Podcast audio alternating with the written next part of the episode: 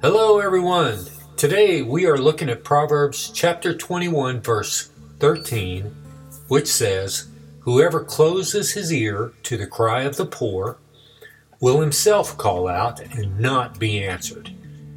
So would you say that you hear the cry of the poor when they call out? I don't know about you, but I hear a lot of stuff in life, a lot of grumbling about the daily troubles of life. Sometimes it's my own voice that I hear and that I suffer others to listen to.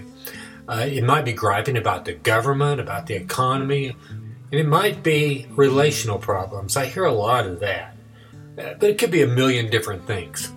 The question might be, do we let all these other cries in our ears drown out the cry of the poor? Peter and John actually counseled the Apostle Paul and Barnabas about sharing the gospel with the Gentiles. And Paul says in Galatians two ten, "They would that we should remember the poor, which thing I was also zealous to do." You know, helping others physically goes hand in hand with sharing the gospel. Jesus lived like this. I mean, he healed so, so many. He had compassion. He fed five thousand plus women and children at one point. And then, he, again, he fed four thousand. So, you know, there's a lot of needy people in the world. And the truth is that to be poor goes much deeper than even financially. I mean, everyone is poor in some way. So, once again, let me ask the question. Let me change it a little bit. Do we drown out all the other cries in the world that come into our ears? All the grumbling about the daily troubles of life that people around us have? Do we close our ears to our next door neighbor who may be rich in money, but is poor in relationships? These are lonely people. You see, all this grumbling and all this griping are indications of areas where people are poor. If we can discern what it is, we can see their poverty. And we are not to close our ears to their needs, their, their real needs. We need to get involved and show the love of Christ practically in their, in their area of need. And the gospel is the cure for all things. And like I said, the physical help that we give them goes hand in hand with the spiritual help that we can point them to. And God is the one who promises to meet our every need if we seek ye first the kingdom of God. So consider, you know, one of our neighbors may be poor in the sense that they have a need for someone to help them move a refrigerator or to build a fence.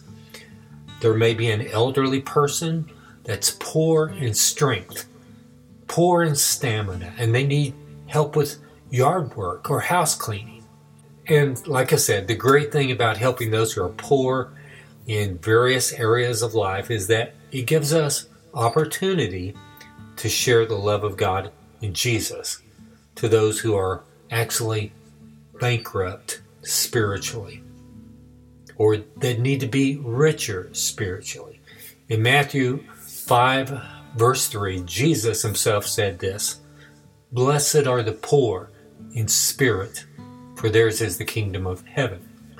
So if we close our ears to the poor, our text says that we will call out ourselves and not be answered.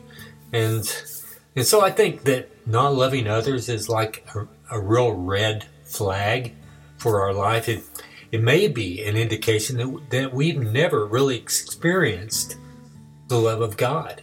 And so we have no idea how to share that love with others. We have no idea what of the joy that comes in sharing the gospel.